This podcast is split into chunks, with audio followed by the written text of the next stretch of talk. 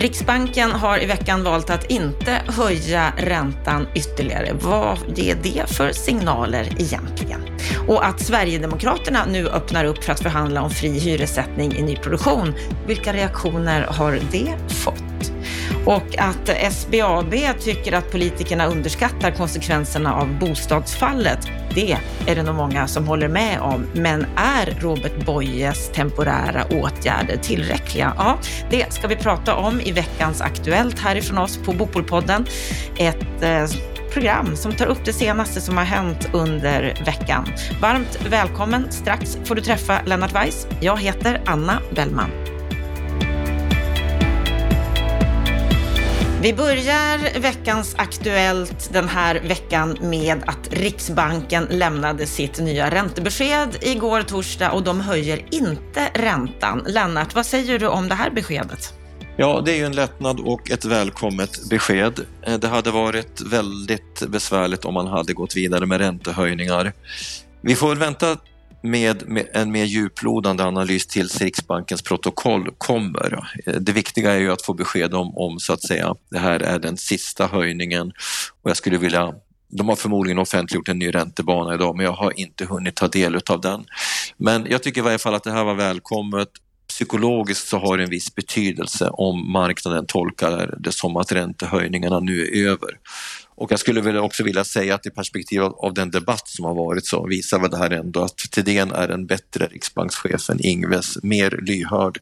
Jag tror att Riksbanken idag är medvetna om att, att, ränt, att inflationen de senaste månaderna har varit, legat nere på en låg nivå. Det finns alltså ingen anledning att överdriva 12 månaders statistiken. Vi är stabilt på väg neråt och därför ska inte räntan höjas och det var ett bra besked från Riksbanken. Vi går vidare med eh, många nyheter som har varit under veckan. Och vi börjar med att Sverigedemokraterna nu öppnar upp för att förhandla om fri hyressättning i nyproduktion. Deras bostadspolitiska talesperson Mikael Eskilandersson, han säger att partiet fortsatt egentligen är emot, men att det är en fråga som man nu kan tänka sig att förhandla om. Man måste vara öppen för vad man kan få i gengäld, säger han i en intervju med Alltinget. Och nyligen så röstade också Moderaterna för att driva det här förslaget som KD och Liberalerna sedan tidigare står bakom. Vad, vad tror du Lennart, kommer regeringspartierna att förhandla med Sverigedemokraterna i den här frågan? Det här ska bli väldigt intressant att se därför att när den här frågan har varit uppe förut så är det faktiskt Moderaterna som har valt att backa. Eh, det är väl känt att eh, Anders Borg hade den här frågan på sitt bord. Han valde att inte eh, gå vidare och det har skett så senare också. Kan man tänka sig att Moderaterna nu kliver fram med kongressbeslutet i ryggen? Ja, jag vet inte det. Därför att det här vet man är en extremt laddad politisk fråga som Hyresgästföreningen och Socialdemokraterna och andra gärna exploaterar på olika sätt. Så det är den ena saken. Den andra, vad, får man, kan man, vad kan SD tänkas få i gengäld? När det är helt okänt så blir det väldigt svårt att spekulera. Är det någonting inom, bost, inom det bostadspolitiska området eller vill de kohandla om någonting annat, till exempel kopplat till integration och migration och flyktingar och så vidare? Jag vet inte. Så att det, det här är nog just nu ett väldigt avancerat politiskt spel och eh, jag kan förstå att Andreas Karlsson noterar den här signalen men också förhåller sig lite avvaktande. Här måste man helt enkelt veta mer innan man går vidare. Och just vad Andreas Karlsson tycker i frågan, det kommer du faktiskt att få höra på måndag, för att då kommer vi sända ett samtal med honom som spelades in här i veckan. Så då får du höra vad han, vad han tycker om den här frågan. Men det vi redan nu vet, det är att Socialdemokraterna och Vänsterpartiet, de har reagerat väldigt starkt mot Sverigedemokraternas besked. Nooshi Dadgostar, hon säger i en intervju med Altinget att det här beskedet är ett knytnävsslag i magen på Sveriges hyresgäster. Många har det redan svårt att få ihop det ekonomiskt och nu vill alltså Sverigedemokraterna för förvärrar den här situationen oerhört mycket. Hon säger också att de har sagt något annat i valet och nu säger de något nytt. Då har de ju bluffat för väljarna. Fastighetsägarna kräver redan nu alldeles för höga hyreshöjningar och att de då skulle tvådubbla, tredubbla de hyrorna. Det skulle vara mycket svårt för många barnfamiljer att klara av det och är fruktansvärt besked nu inför jul. Ja, vad säger du om, om det som Nooshi Dadgostar säger här? Det är så här kommer att låta om det är så att regeringen och Tidöpartierna väljer att gå vidare. Det Dadgostar säger i sak är ju eh, helt grundlöst. Det är inte så att SD har sagt att man ska införa fri hyressättning i hela, eh, i hela beståndet utan vi talar om fri fria nyproduktionshyror, alltså fri hyressättning i nyproduktionen. Det är ju två olika saker faktiskt. Man skulle ju möjligen kunna hävda att det här på lång sikt skulle kunna bli ett grundskott mot förhandlingssystemet och den debatten kan man föra. Men det gör ju inte Nooshi utan hon låtsas som om att det här handlar om fri hyressättning i hela beståndet och det är naturligtvis inte korrekt. Men det säger någonting om hur tonläget kommer att se ut i så fall. Och det är ju en retorik som SD är naturligtvis eh, bekymrad över därför att de fiskar ju väljare hos ungefär samma väljargrupper som vänstern. Så att, eh, ja, så här kommer det att låta. Så här kommer det att låta, vi kommer att höra mer om det. Vi ska gå vidare här i veckans Aktuellt med att politikerna underskattar konsekvenserna av bostadsfallet. Det är SBAB som i sin nya Bomarknadsnytt tror att politikerna underskattar konsekvenserna av fallet i bostadsbyggandet när det gäller tillväxt och kompetensförsörjning i norr. Det här skriver chefsekonom Robert Boye. Och han är inne på att någon form av produktionsstöd för klimatsmarta hyresrätter behövs och för det ägda boendet så behövs temporära åtgärder som en slopad eller kraftigt reducerad stämpelskatt för alla som beställer ett nytt småhus, säg det kommande året. Och så höjt tak för uppskov med tidigare vinster. Sådana temporära åtgärder bör ha en måttlig effekt på både inflationen och statsfinanserna, menar alltså Robert Boyer. Vad säger du Lennart om hans förslag här på de här temporära åtgärderna?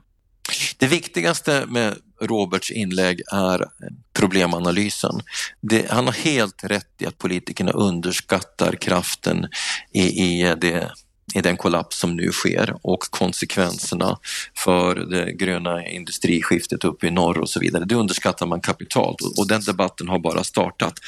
Däremot så kan man ju lugnt säga att med, inblick i, i, hur stort gapet är till en fungerande kalkyl så räcker inte Roberts åtgärder. De, de, de, de räcker inte alls egentligen. Så att det är ju ett större principiellt omtag som måste tas om hela finansieringen. Detta med temporära åtgärder, det är förvisso någonting som jag har varit ute i debatten och drivit också. I så fall då en temporär, ska säga, en, en, en, ett produktionsstöd motsvarande hälften av till exempel byggmomsen. Egentligen är gapet till en fungerande kalkyl hela byggmomsen för hyresrätter. Och för eh, äganderätter så handlar det om att eh, hushållen måste kunna finansiera sin bostad. Eh, och det är det ena och, och det andra är ju att eh, de trängs ju bort av, av kreditrestriktionerna. Det blir helt enkelt för höga månadskostnader. Så att det krävs ett mycket, mycket större omtag. Men man kan ju inte begära att en chefsekonom på SBAB ska kunna liksom leverera hela handlingsprogrammet utan det är bra att han analyserar problembilden men de åtgärder han föreslår skulle faktiskt inte räcka. Problemet är mycket, mycket större än så. Vi, om, du, om du pratar om småhus så borde vi snarare diskutera den typen av egenkapitalstöd som man har i Norge, att staten helt enkelt lånar ut en och en halv miljon till extremt eh, attraktiva villkor och så vidare. Men det skulle föra för långt att ta den frågan för djupt nu. Det är bra att han för debatten men tyvärr behövs det mycket, mycket mer än så. Än, mm. än, och det, han säger att, det han säger här med att det inte är inflationsdrivande, kan man komma en bra bit med det argumentet, stämmer det?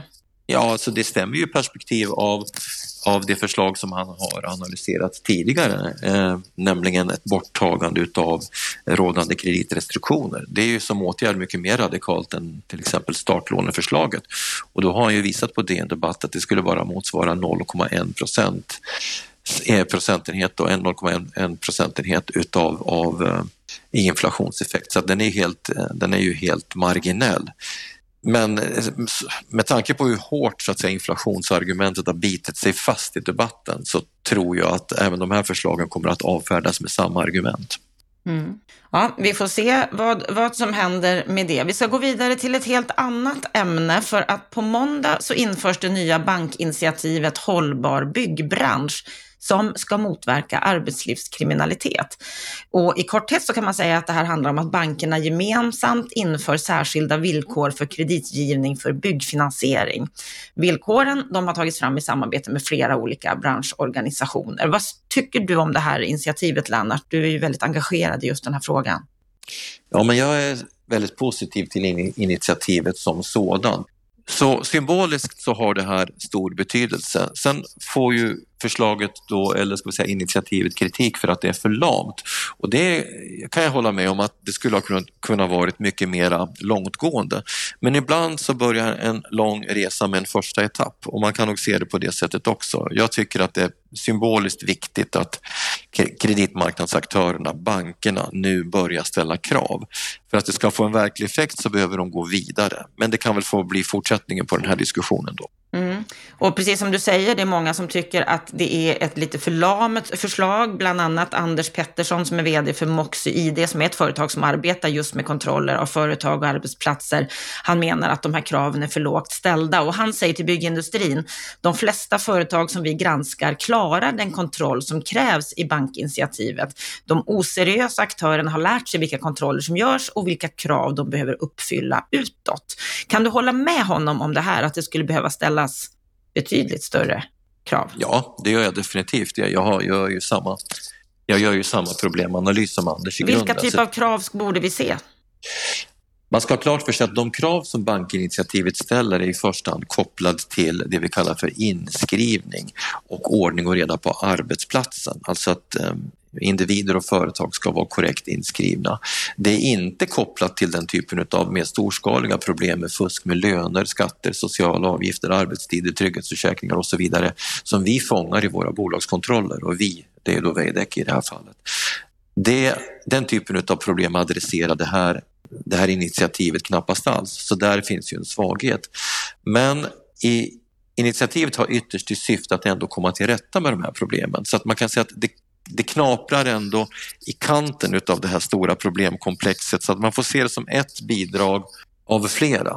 Men den symboliska betydelsen är just nu mer betydelsefull än de faktiska krav och de faktiska kontroller som ska göras. Där håller jag med Anders.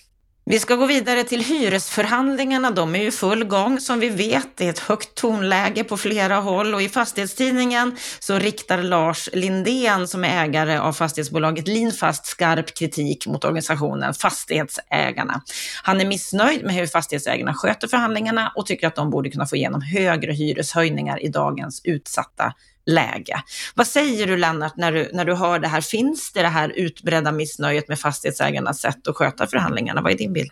Min bild är att det finns ett stort missnöje, en stor frustration och man vill nog se en mer militant eh, fastighetsägarorganisation än vad vi har sett hittills. Men å andra sidan så har jag ju sett och Silverfur och andra ute i debatten på senare tid, alltså de regionala cheferna för fastighetsägarna, de, de kliver fram och är mer aktiva och de, de, de, de, de är ju mycket närmare de enskilda fastighetsbolagen. Det finns ett väldigt stort missnöje, det, det, är jag helt övertygad om och det finns ju faktiskt även hos allmännyttan intressant nog. Även inom allmännyttan så bubblar missnöjet. Så jag skulle nog säga att det som vi ser nu, det vill säga upptakten till, till nästa års förhandlingar, det är ett vapenskrammel som ytterst har hela förhandlingssystemet som, sina, som, som sin insats. Om, det, om parterna inte går ur den här förhandlingsomgången rimligt nöjda på båda sidor, då tror jag du kommer att se en helt ny debatt om förhandlingssystemet nästa år. Så att det är stora insatser. Mm. Och direkt så fick Lars Lindén svar av vd Anders Holmestig, alltså vd på Fastighetsägarna, och han svarar bland annat att det här med trepartsöverenskommelsen, den är, den är väldigt, väldigt bra. Tror du att Lindén och andra oroliga fastighetsägare är, är nöjda med det svaret, att, det här, att modellen ger en gemensam bild och så vidare? Nej, jag tror inte att de är det. Och jag tror att det skulle behöva göras fundamentala förändringar utav trepartsuppläggningen. Eh, jag har ju argumenterat flera gånger för att förhandlingssystemet måste bli mer likt arbetsmarknaden. Till exempel så borde man ju då, jag menar det finns ju kriterier eh, som, som förhandlingssystemet bygger på. Man ska enas om vissa gemensamma kriterier och utifrån det en sorts målbild för hur höga eh, hyreshöjningarna borde vara och en sån som man tar utgångspunkt i det är ju de finansiella kostnaderna som i sin tur är relaterade till räntan. Men, och då tycker jag att då borde man ju på central nivå kunna sätta ett märke. Det här är liksom golvet, så här, eh, det här slår igenom generellt så baserat på det så borde hyresökningarna vara så mycket och sen kan man förhandla om lokala faktorer lokalt. Men det gör man ju inte och då uppstår det problem. Så att i teorin, så som det här ser ut utifrån kriterier och förhandlingsmodellen så ser det bra ut men tillämpningen som ju bygger på lokala förhandlingar visar att det uppstått väldigt stort glapp. Så att jag tror att Holmestig och även Anders Nordstrand på allmännyttan har ett allt ett allt större vill säga, förklaringsproblem. Det gäller även hyres, uh, Hyresgästföreningen. Så vi får se hur det här slutar. Mm, och det vi redan nu kan konstatera är att det har kommit strandningar i förhandlingar. Bland annat så har allmännyttiga Gotlandshem skjutit förhandlingarna till Hyresmarknadskommittén, som alltså är de allmännyttiga bolagens tvistlösning. Det är alltså två parter som står oerhört långt ifrån varann. Gotlandshem, de yrkar på 17 procent i hyreshöjning och Hyresgästföreningen på 2,93 procent. Och enligt Gotlandshem så har Hyresgästföreningen presenterat en viktning av förutsättningarna enligt trepartsmodellen som resulterat i 10,71 procent, men sen har de alltså yrkat på 2,93 med motiveringen att det inte är rimligt med en högre justering. Och Gotlandshems VD Joakim Martell, han menar att Hyresgästföreningen helt enkelt struntar i trepartsöverenskommelsen. Va, vad säger du om den här situationen? Exemplet säger väl ganska mycket om det vi diskuterade i det förra sticket, nämligen synen på hela förhandlingssystemet. Om man har kommit överens om att objektiva variabler Eh, borde landa på en hyreshöjning på åtminstone 10,5-11 procent och sen så yrkar Hyresgästföreningen på 2,93 så förstår ju vem som helst att man sitter på olika planeter och pratar med varandra. Och det är det som är så att säga trepartens grundläggande problem. Argumentet att hyresgästerna inte har råd att bära mer kan jag förstå på ett sätt, men då blir frågan, är det fastighetsbolagen som ska svara för den sociala bostadspolitiken eller är det samhället? Så att här finns ju liksom ett större inbyggt problem och jag tror att eh, ja, det här, var bara, det här är bara ett av de första skotten. Eh, det kommer fler och eh, jag är ganska säker på att eh, du kommer få höra fler inlägg av den här typen. Det kommer vi förmodligen att göra och vi kommer att följa hyreshöjningarna eller sänkningarna eller vad vi nu kan se, hela systemet i alla fall under en lång tid framöver. Vi ska gå vidare till en annan sak som har debatterats under veckan och det har med fastighetsskatten att göra. Vi pratade om det i förra veckan och den kom på tapeten igen efter att produktivitetskommissionens ordförande Hans Lindblad hade öppnat för en ISK-inspirerad variant med en årlig fastighetsskatt och i gengäld ett slopande av vinstskatten. Och finansminister Elisabeth Svantesson, hon gick i veckan ut och meddelade att hon inte kommer att bidra till att införa fastighetsskatten igen. Vad säger du Lennart, är fastighetsskatten död politiskt? Ja, förmodligen, i varje fall under överskådlig tid. Sen, sen så kan man väl säga att eh, egentligen så skulle det vara lockande att göra ett inlägg om ISK-systemet också, för det är ju i grunden ett djupt orättfärdigt system. Men det är en annan debatt. Alltså, problemet med fastighetsavgiften så som den är utformad, det finns ju en avgift men problemet är att det finns ett tak och det innebär ju att systemet i praktiken är regressivt. Det vill säga de enda som får en, en faktisk höjning av sin beskattning, det är de som befinner sig under taket. Och var bor de? Jo, de bor i glesbygd, landsbygd eller perifera delar av storstäder eller land, eh, tätortsområden. De andra får ingen höjd skatt. Så att du får högre skatt om du har lägre beskattad fastighet, det vill säga under taket, än annars. Och det här är ju något knas med det. Jag har ju själv liksom utrett varianter utav det här och konstaterat att man skulle kunna behålla ett tak, men man skulle kunna ändra profilen på det. Så att man till exempel eh, gav noll fastighetsskatt upp till ungefär nuvarande nivån av fastighetsskatten och sen la in en beskattning mellan sig en miljon och två och en halv miljon så la du tak igen. Då skulle ju de som bor i lågt taxerade fastigheter i praktiken billiga fastigheter som inte är värda så mycket, då skulle de gynnas av systemet. Då skulle de ha en fördelningspolitisk funktion. Som det är nu så fungerar det precis tvärtom. Det borde man ju kunna diskutera tycker jag, men, men det verkar vara stört omöjligt att ta in den här sortens diskussion i debatten. Det har blivit ett rött skynke och det är väldigt synd, för i sak borde skatten diskuteras. Mm. Och den kanske kommer att fortsätta göra det. Vi får se om vi får följa det. Vi ska avsluta veckans Aktuellt med att Miljöpartiet ju har valt ett nytt språkrör efter förre bostadsministern Per Bolund.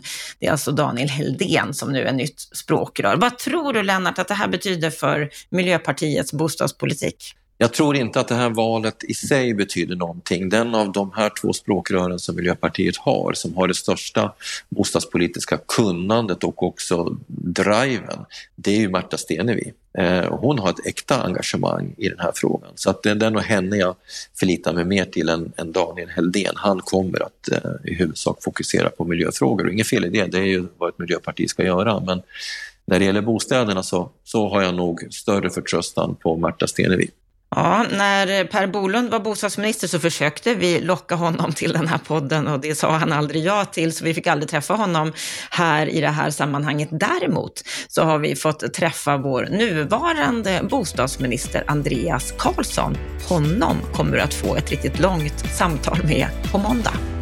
Jag tycker att det är i just sådana här lägen där politik faktiskt kan spela någon roll, eh, där man faktiskt är, där varje steg man kan göra ännu kortare, där varje eh, liksom, tempoökning man kan göra är väldigt betydelsefull, så känns det meningsfullt. Sen så är det klart, lågkonjunktur och hög inflation, det går som sagt inte att trolla bort med ett knapptryck i ett förslag som vi kan lägga på riksdagens bord, utan det kräver en ansvarsfull politik. Men jag är fullt förvissad om att de åtgärder som vi nu vidtar, de utredningar som tillsatts, det, det, de möten vi har, de uppdrag vi ger till myndigheter, eh, det är steg som behövs för att vi ska få en bättre fungerande bostadsmarknad.